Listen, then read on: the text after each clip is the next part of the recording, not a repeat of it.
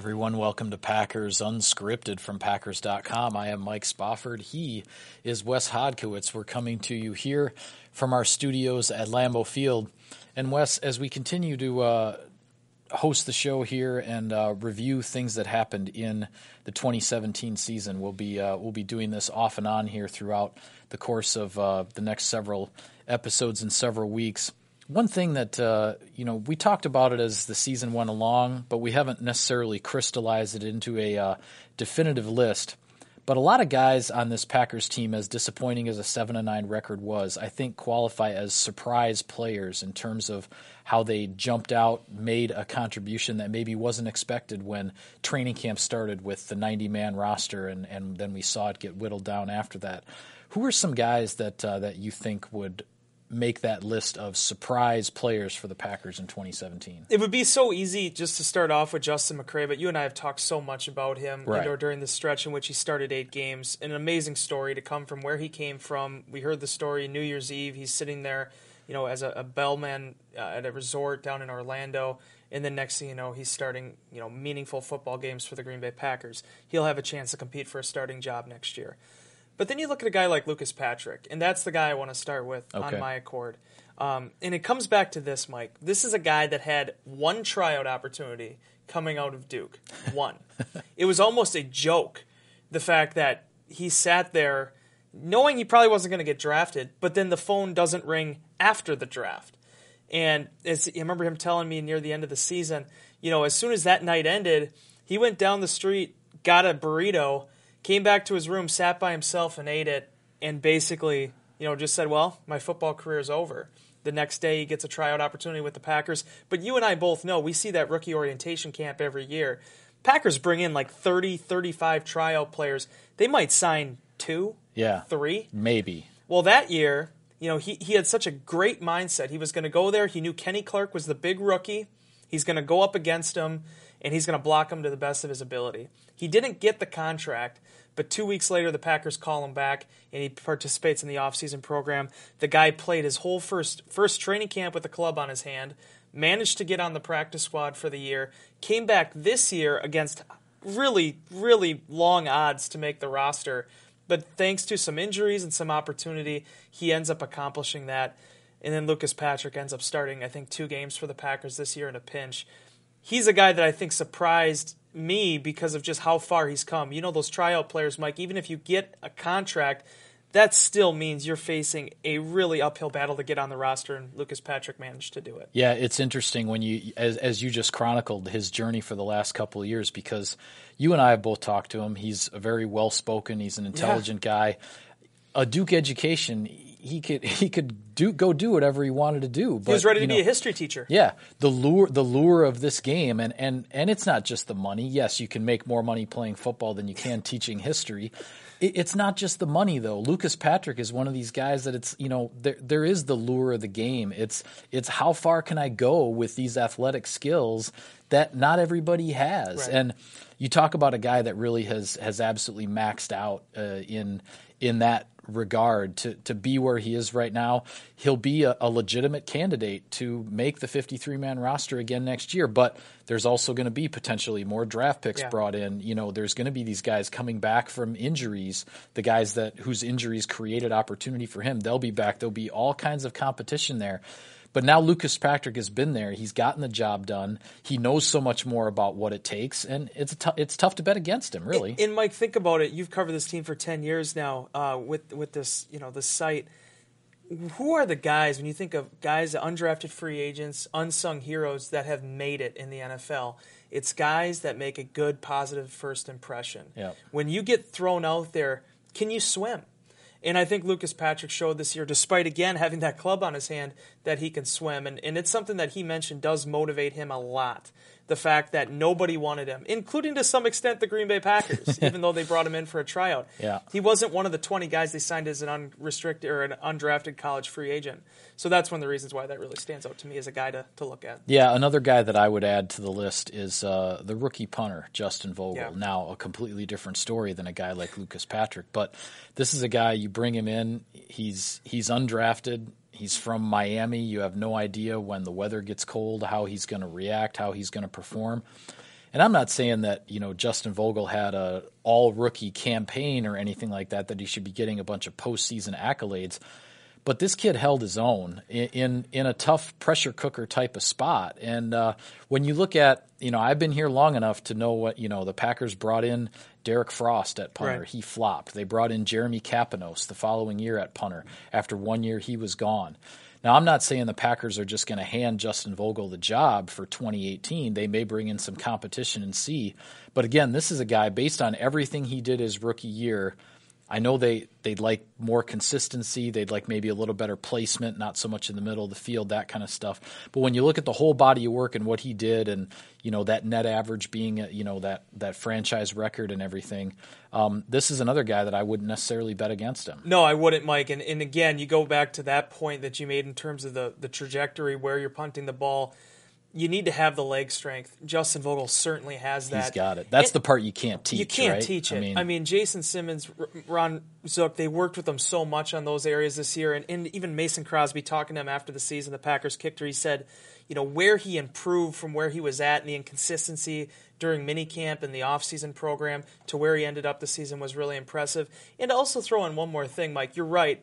Accolades not piling up. It's very difficult to do that. But the fact that Vogel was selected as a Pro Bowl alternate as a rookie, I forgot about that. Actually, there, you're right. There is only one punter from the NFC that goes to the Pro Bowl. The fact that he got that kind of recognition, He's on the list somewhere. he's, yeah. he's on there. So, mm-hmm. And and you know this as well as I do. That's not a big fan balloting thing. I mean, people just don't get really excited about voting for the punter. Right. So, I mean, the fact that the NFL, evidently, the players, the coaches, people took notice of him, I think that bodes well for his future in this league. Yeah, it does. With that, we're going to toss it to a break. Back with more on Packers Unscripted right after this.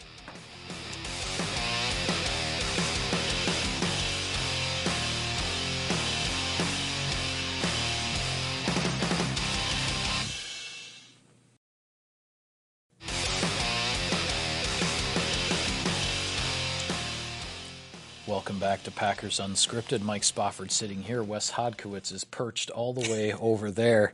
Um, Wes, oh, last week we had the uh, the final locker room availability to talk to the players at the conclusion of the 2017 season, and amidst uh, all the news last week with Ted Thompson and the search for a new defensive coordinator and everything that has been going on, there were some comments from players uh, that we heard from. The last time we'll hear from them really until the offseason program in April. Um, some interesting thoughts always come out of the locker room uh, when the season ends. What are some of the things that uh, that caught your ear? Well, one of the things about the Packers, and I think it's like this with a lot of NFL teams, once a guy goes on injured reserve, they're no longer available to the media for the remainder that they're time that they're on injured reserve. So a guy that I really was looking to speak to was Herb Waters, and I know a lot of people out there are going, "Who's Herb Waters?"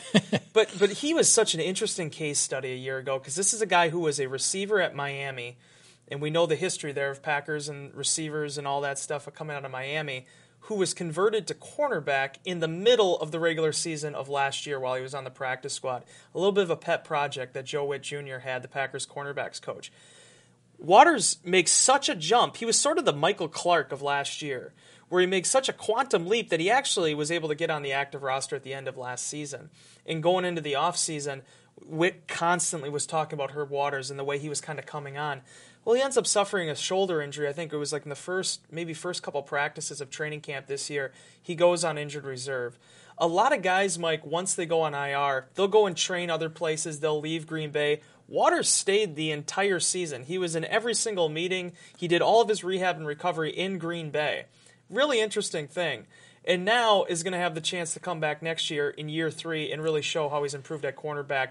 It's going to be a guy to watch, I think, going Okay. into this next offseason. Well, and it's interesting too because with all the injuries that did go on in the secondary, you wonder if Waters hadn't gotten hurt and dealt with uh, you know what he was dealing with, maybe he would have gotten a chance this Yeah. year. And certainly, as you said, with Joe Whitt being uh, as complimentary and as high on him as he was, he might have gotten a shot this year. And and then people wouldn't necessarily be asking, you know, why are you talking about Herb Waters? Yeah, and, and the reason I also throw that out there, with the Miami former receiver converting to cornerback, Sam Shields. Right. And I Yeah. don't want to put the bar that high for Waters, but Yeah. Whitt is incredibly high on him in, in terms of what his makeup is. He said coming out of col- or coming out of high school, there were some schools that wanted to recruit him as a cornerback, but like a lot of 18-year-old kids, he wants to play receiver. He wants to be a star, and he went to Miami to be a receiver.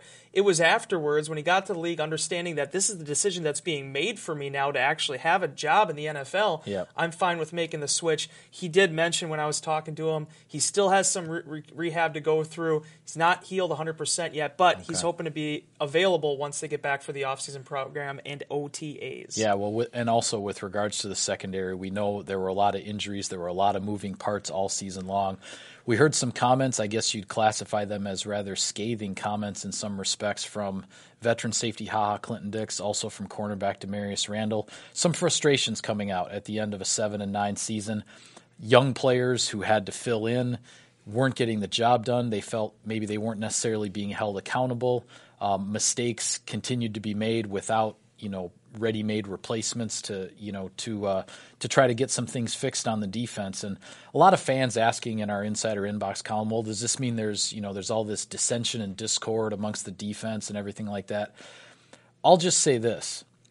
I'm kind of glad, and I don't. The coaches will deal with this next season, and and you know this will all I think be forgotten at the end of the day. I'm kind of glad after a seven and nine season, the way the defense played, that a couple of guys like spoke out and were kind of ticked off, Yeah. frankly, because if if we see these defensive players, especially a guy like Clinton Dix, who didn't have the follow up season to the Pro Bowl that he was hoping for, and he's the first to admit it, that uh, that he was expecting more, he was expecting better. So, there were some circumstances that definitely didn't work in his favor that were out of his control, but also he knows there were plays that he missed out there.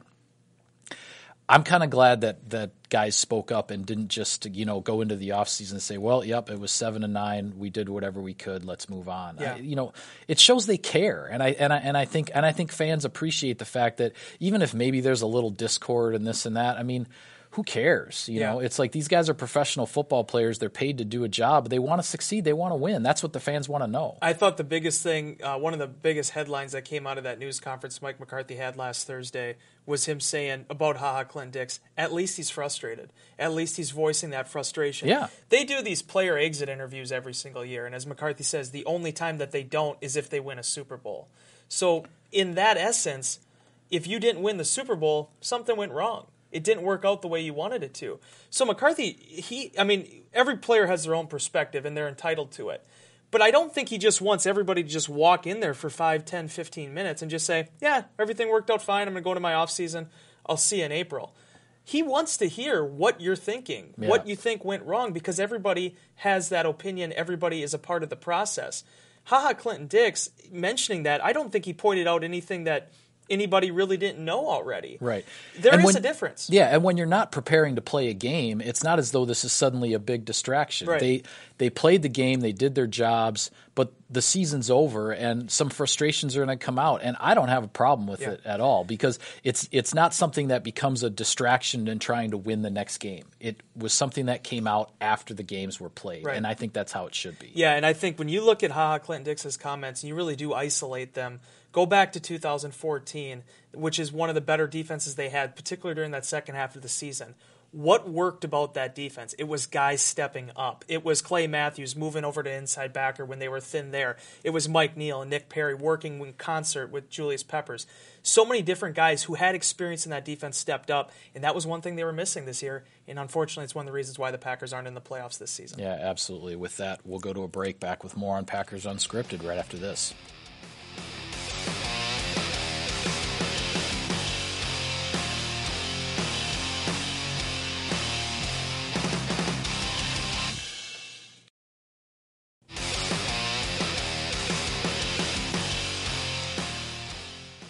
Welcome back to Packers Unscripted. Mike Spofford in this chair, Wes Hodkiewicz in that one. Wes, another player. I know we've talked about him a lot throughout the course of the season, but now that the season is over, there definitely is a uh, statistical medal, I guess you can say, that uh, that should be placed around Blake Martinez's neck because uh, he did end up, according to NFL.com statistics, every team, individual team, might have their own statistics as far as total tackles. But according to NFL.com statistics, Blake Martinez tied for the league lead in tackles. That's saying something for a second year player. It, it really is. And I know at the end of the day, Blake Martinez, he, he mentioned he has two sets of goals going into a season. He wants to be able to go to a Super Bowl, win a Super Bowl from a team perspective. But individually, he came into this season wanting to lead the NFL in tackles. Think about that for a second. This is a guy who, at the end of last year, wasn't just not an every down player, he was actually sort of the backup in many ways to Joe Thomas and Jake Ryan. Comes into this year, we are all expecting Joe Thomas to be the dime linebacker going into the first week of the regular season. That's the way it looked in training camp. The first game against the Seattle Seahawks, there's Martinez. And it set the course for a highly productive season for him. You mentioned that we talked about Martinez a lot this year. Undoubtedly, we did. Yeah. But this has been a position at inside backer for probably the better part of five or six years that I know a lot of fans have kind of had their eye sort of set to, asking for an answer at that position. Martinez, he still has some work to do in his game. Unquestionably, he, he's the first one to admit that. But the productivity they got to that position is one of the reasons why now that the season's over, for the first time in a very long time, Mike, inside linebacker, at least at this very moment, isn't the thing on the tip of every fan's tongue. No, it isn't, and and that's uh, that's to Martinez's credit certainly, and and I've admitted it before, and I'll admit it again. I did not see this type of second year jump coming from Blake Martinez. I thought going into his second year that he was going to be a major standout on special teams. Yeah and he would be a rotational guy amidst you know Joe Thomas, Jake Ryan, maybe another guy gets thrown into that mix somewhere. I thought he'd be a rotational guy at inside linebacker and a dynamite special teams player. This guy made himself over the course of really one off season into an every down defender in this Packers defense, and he deserves a ton of credit for that. And when I look when I look at the future, and I know we'll have a lot of time this offseason to to try to do some projections and see how, um, you know, maybe what we see down the road. We've talked a lot about Blake Martinez and Kenny Clark being those two guys from the 2016 draft class that really took that huge jump in their second seasons in 2017. Kevin King, Josh Jones, Montravius Adams, Vince Biegel. Now, you can't necessarily count on all four of them right. to make the second year jump. And a couple of those guys, particularly uh, Adams and Biegel, who didn't play a whole lot because of injuries. But if you get two of those guys to make the same type of jump that Martinez and Clark did, things on this defense start to look a little different. You know, I know Josh Josh Jones played the most, I think, out of all four of those guys. He had his struggles. There's no question about that. They try they were playing him at nitro linebacker. They played him at deep safety. He was given a, lot of positions, I think too many for a rookie, but it was out of necessity because of the right. injuries. He was never really able to settle into one spot and learn one role, which is where I think rookies can make their biggest impact. And Kevin King had the injury issues. I felt this defense was a different unit with Kevin King as a starting boundary corner when when he was healthy and playing the way he's expected to play. So my point is those four guys, those four top defensive draft picks from last year, you get two of those, maybe even three out of the four to make the type of jump we saw from Martinez and Clark, and things start to look a little bit different on the defensive side of the ball. Yeah, and look at a guy like Josh Jones. I mean, tell me a safety who came into the NFL and didn't have to make a giant jump.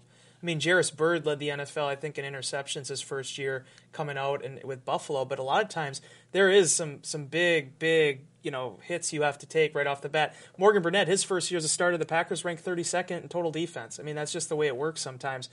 But getting back to the original point with Blake Martinez, I think is interesting. I had a chance to talk with him during that final locker room. One of the big things last year that he tried to do once the season was over, and we know he's so prolific for sitting in his locker and looking at the iPad and the film. Once the season was over, he went back and looked at Sean Lee, the linebacker from the Cowboys, uh, Pro Bowl linebacker, who he feels is the best guy in the game. He went and went through all of his film, checked it out, did all that research and tried to implement it. That's what he's looking for, playmaking, and that's something he's going to try to carry over now going into next season. Yeah, no question about it. With that, we'll go to another break. Back with more on Packers Unscripted right after this.